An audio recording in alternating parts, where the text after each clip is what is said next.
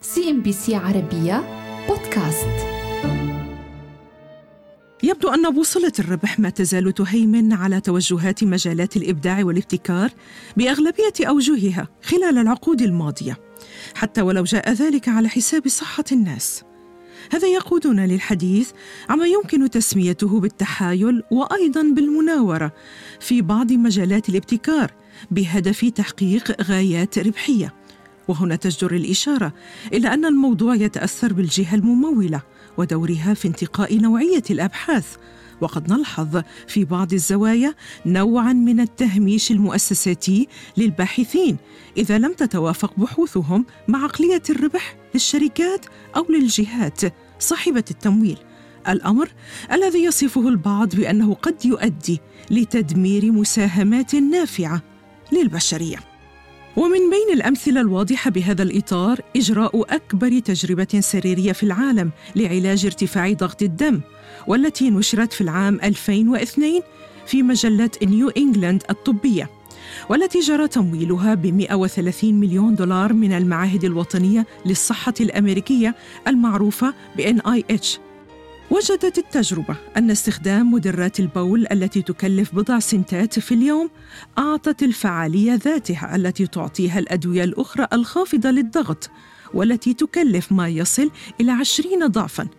ورغم تغير الإرشادات السريرية لهذه الأدوية بعد نشر نتائج التجربة إلا أن وصفات مدرات البول لم ترتفع سوى بنسبة 5% والسبب احتشاد ممثلو شركات الأدوية على مكاتب الاطباء في أمريكا بحجة أن التجربة كانت معيبة وأن الأدوية الخافضة للضغط التي تم اختيارها ظلت متفوقة. بمقابل ذلك ردت المعاهد الوطنية للصحة بأن تلك التجربة كانت من أكثر التجارب السريرية الكبيرة على الإطلاق والتي أجريت بعناية. وأنها أثبتت فعالية وسلامة مدرات البول وأنه يجب تفضيل وصف هذه الأدوية على الأدوية الأكثر تكلفة. ومع ذلك لم تنجح تلك التوصيات الرسمية وبقيت وصفات الأطباء تدعم وصف أدوية خافضات الضغط. وفي كتابها بعنوان أزمة الإبداع في الولايات المتحدة. أشارت الكاتبة روبرتا نيس وهي عميدة كلية الصحة العامة بجامعة تكساس. أشارت إلى أن هناك مجموعة من الأدلة التي تشير إلى أن العلم قد أصبح أكثر توجها للمكاسب قصيرة المدى وأقل توجها لاختراقات علمية تأخذ وقتها في النضج. ومن بين هذه الدلائل تراجع الاستثمار الرسمي في البحث الأساسي. حيث تم الاستدلال على ذلك بمقارنة الأرقام بين المساهمات الحكومية والقطاع الخاص بمجال البحث. وعليه فقد تجاوز إنفاق القطاع الخاص في الولايات المتحدة التمويل الفيدرالي للعلوم والتكنولوجيا في عام 1980 وبات يمثل حاليا حوالي 70% من إجمالي تمويل البحث والتطوير عما كان عليه في عام 1964 عندما كانت الحكومة الفيدرالية تساهم بما يصل إلى ثلثي تمويل البحث والتطوير.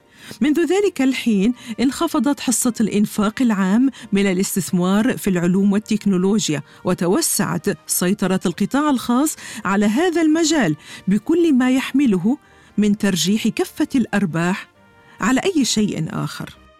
ومن ضمن الدلالات الأخرى الواردة في الكتاب ما تم وصفه بتعاسة الاختراعات للتدليل على قصورها في فهم حاجيات الناس خصوصا إذا كانت الزاوية المسيطرة على الفكر هي الاستهلاك وربط سعادة الناس بها. ففي العقود القليلة الماضية تجاوزت نمطية تقديم ما يريده الناس على وتيرة توفير ما يحتاجونه.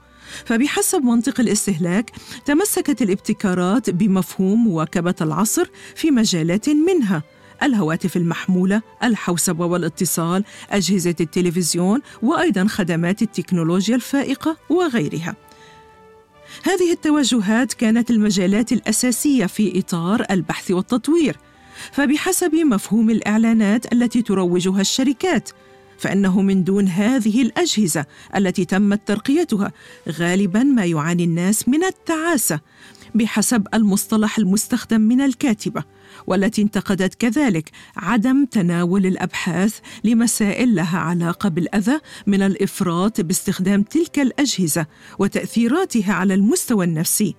ونددت كذلك بموجات التلقيم غير المباشرة لتعزيز ثقافة الاستهلاك المفرط لتبدو وكأنها حاجة ضرورية لحياة الناس.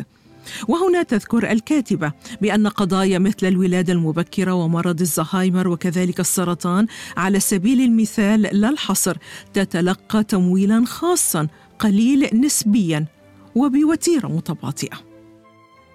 وفي مثال آخر اقترحت دراسة حكومية نشرت في المجلة الإلكترونية بلوس وان في عام 2012 حلا لمعضلة الاستخدام المفرط للمواد الكيماوية بمجال الزراعة في أمريكا. وتمت مقارنة تناوب المحاصيل على دورة مدتها أربع سنوات لمحاصيل كالذرة وفول الصويا والشوفان وكذلك البرسيم. حيث أدى التناوب التجريبي لمدة أربع سنوات إلى تقليل الحاجة للأسمدة ومبيدات الحشرات بنسبة 88%. وكذلك كان الجهد المبذول أقل بحسب نتائج الدراسات. المقصود بالتناوب هو زراعة محصول واحد مختلف كل عام لكن رفضت مجلتان طبيتان رئيسيتان تلك الورقة ولم تبذل الجهة الراعية للدراسة وهي وزارة الزراعة الأمريكية سوى القليل لتأمين منابر لنشر هذه النتائج رغم أن الأرباح كانت معقولة للمزارعين لكن الربح لا يؤمن بالصبر الذي يكون في بعض الأحيان بمصلحة كوكب الأرض وصحة الإنسان.